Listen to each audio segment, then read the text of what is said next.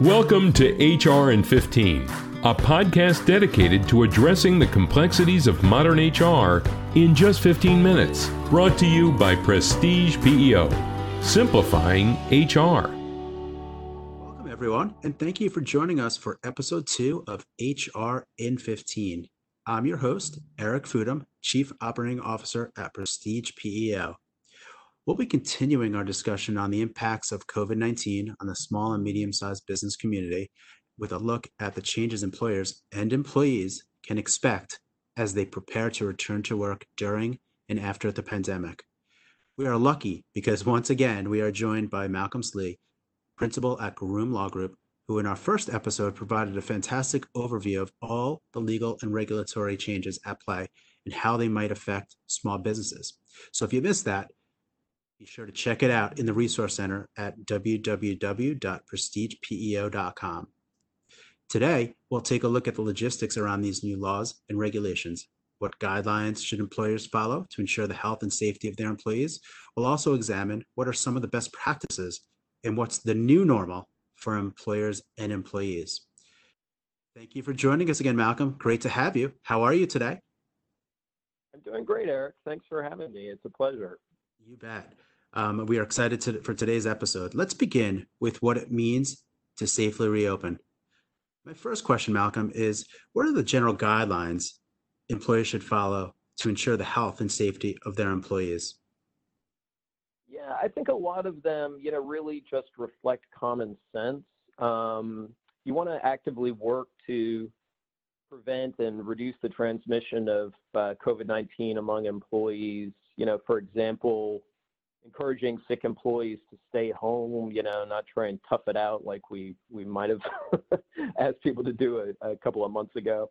Uh, perhaps encouraging social distancing in the office when feasible. You really want to be thinking about how you, you can maintain your business operations, but also prioritize the health of your employees and customers.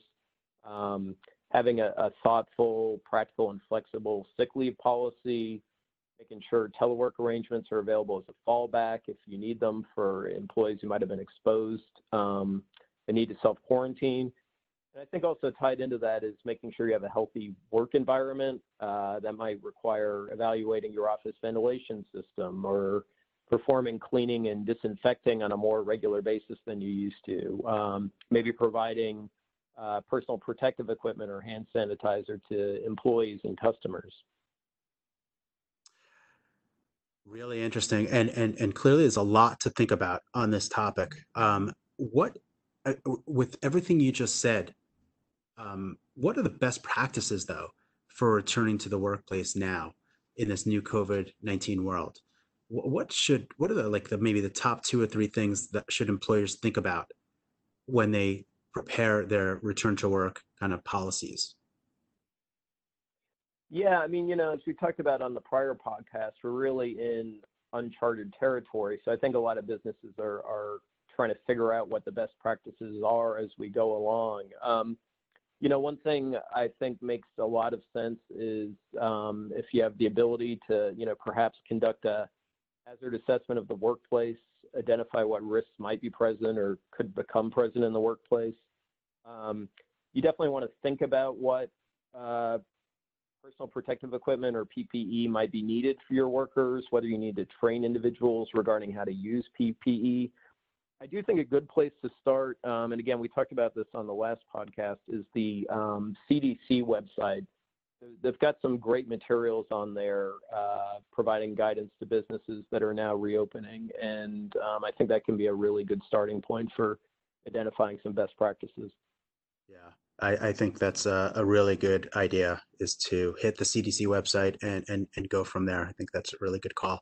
Uh, when we talk about a new normal, um, how do ben, how do businesses transition to these new processes and procedures? I mean, after being remote for so long, I mean, we're talking probably almost three months of of businesses, you know, most likely working remotely in many cases. Yeah, I mean, I think it's going to be a, a definitely a challenge. Um, I personally think gradual reopening makes a lot of sense if that's feasible for your business because you, you, you have to assume there are going to be some bumps in the road. You want to be able to be flexible to make changes if needed. Um, it's certainly taken all of us a, a, long time to adjust to the remote work environment, but I think we we now have to start thinking about the flip side of that, which is there are going to be some employees who are now very comfortable working at home um, and may have a tough time transitioning back to the office environment. Uh, you know, I think another very important thing to keep in mind is your employees' needs. Um, for example, we're, we're heading into summer now. Uh, many summer camps are, are shut down or operating at limited capacity. So for your employees with kids, you know, are they going to have the necessary childcare to come back to the office? There, there's so many different factors and issues like this. I really think um, flexibility is going to be kind of the, the key word here businesses just have to be willing to say, um, okay, you know, we, we tried something, we thought it was the best practice, but it isn't working for our business. You know, what, what do we do that makes sense for us and our employees? It comes back to that common sense concept, I guess, right? In, in certain ways. Yep. Uh, one thing I want to just trying to figure this out. Yeah, totally. One thing I, I just want to come back to that you mentioned was the concept of employees who refuse to come back to work what what's what's the best or the, the easiest guidance you can talk about in terms of that scenario? Because I do think that we see that a lot from our clients, and I was wondering to get your perspective on that. Yeah, I mean, it's definitely become a, a common issue. Um, you know, the general rule is that for most employees, you know, they, they, they simply can't refuse to come back to work. Um, now, with regard to certain high-risk employees, you certainly may have a very legitimate concern about returning to work. It's it's still a, a pretty high standard for them to be able to actually refuse to come to work. Um, some exceptions that might apply from a legal standpoint you might want to think about is the ADA. Um, you know, if the employee does have a disability or condition that would make them uh, susceptible to, you know, more serious complications from COVID-19, they might request a reasonable accommodation under the ADA. That might include, you know, continued teleworking. Um, OSHA does have a standard that employees can refuse to come to work if they believe they're in imminent danger, but that obviously uh, seems like a, a, a, pretty tough standard to meet. Um, you'd have to have, you know, some, something pretty extraordinary if uh, your employees really thought that your workplace was so infested with COVID-19 that they were in imminent danger. I do think you know, a practical approach really makes sense here. Um, hopefully, employers and employees, even employees that might be at greater risk, can, take a common sense approach to working out these type of issues and, and reach some sort of accommodation that, that makes sense for all the parties that are involved. I agree 100%. What, in, in particular, though, if an employee has a pre-existing or medical condition, what, how does that work? They do they have to come back? Do they not? What what's the general guidance there? Yeah, I mean, it's really going to come down to whether or not that pre-existing condition qualifies as a disability under the ADA. Um, if it doesn't, I mean, you know, the employee doesn't really have a grounds for saying they're not going to come back to work. Uh, once you get into situations where employees have a disability that's covered by the ADA, they've got additional protection, and that's really then whether you know you have to evaluate whether there's a reasonable accommodation you could provide them that would allow them to do their job even if they're not necessarily coming back. And again you know telework seems like an obvious solution. Um, in some cases you may you know just have to offer them leave until uh, you know thing, things get a little bit better. Um, but it'll have to be determined on a case by case basis. And one, one thing that we've received a lot of questions on are treating employees or in, in, in concept, how do employers treat employees who do have or did have COVID-19? Yeah, I mean, you know, hope. I mean, presumably they're they're not getting back in the office unless they've recovered. Um, you know, you you certainly don't want any, uh, you know, create any sort of stigma around those those employees. You know, again, there are um, privacy concerns under HIPAA, you know, I mean, it sort of goes without saying that employers should not be broadcasting um, employees' health conditions to other employees. That, that creates all sorts of problems, legal and practical, I would say. Yeah. Um, so you know the challenge for for employers, I think, is trying to get back to a new normal. I mean, if, if someone has actually had COVID-19 and recovered, um, you know, arguably that sort of throws them into the lowest risk category. Those actually might be the type of employees that you want to bring back. You know, again, if you're doing sort of a gradual reopening, those might be the employees you want to bring back first. Of course, that makes a lot of sense. Um, should there be protocols in employers' handbooks about what that looks like when an employee has come down with COVID nineteen and what that means for employees, all that kind of stuff? Is that is that a fair uh, assessment or something that should be included in a handbook? Yeah, I mean, I think that is definitely something you would want to consider um, adding to your your handbook. I mean, again, you know, I think the the practical solution is obviously if you become aware that a employee has uh, COVID-19 or or even you know is showing symptoms or you know has potentially been exposed to it, you want to encourage them to you know go home as quickly as possible. Um, so I you know I, I I think that's a great idea, the idea of updating your handbooks to make sure those types of processes are, are effectively uh, reflected in the handbook. Right. That makes, I mean, that, that sounds logical as well. In terms of um, hiring procedures, what legal considerations should businesses now be considering um, with in the new world of COVID 19 in terms of hiring and what that looks like?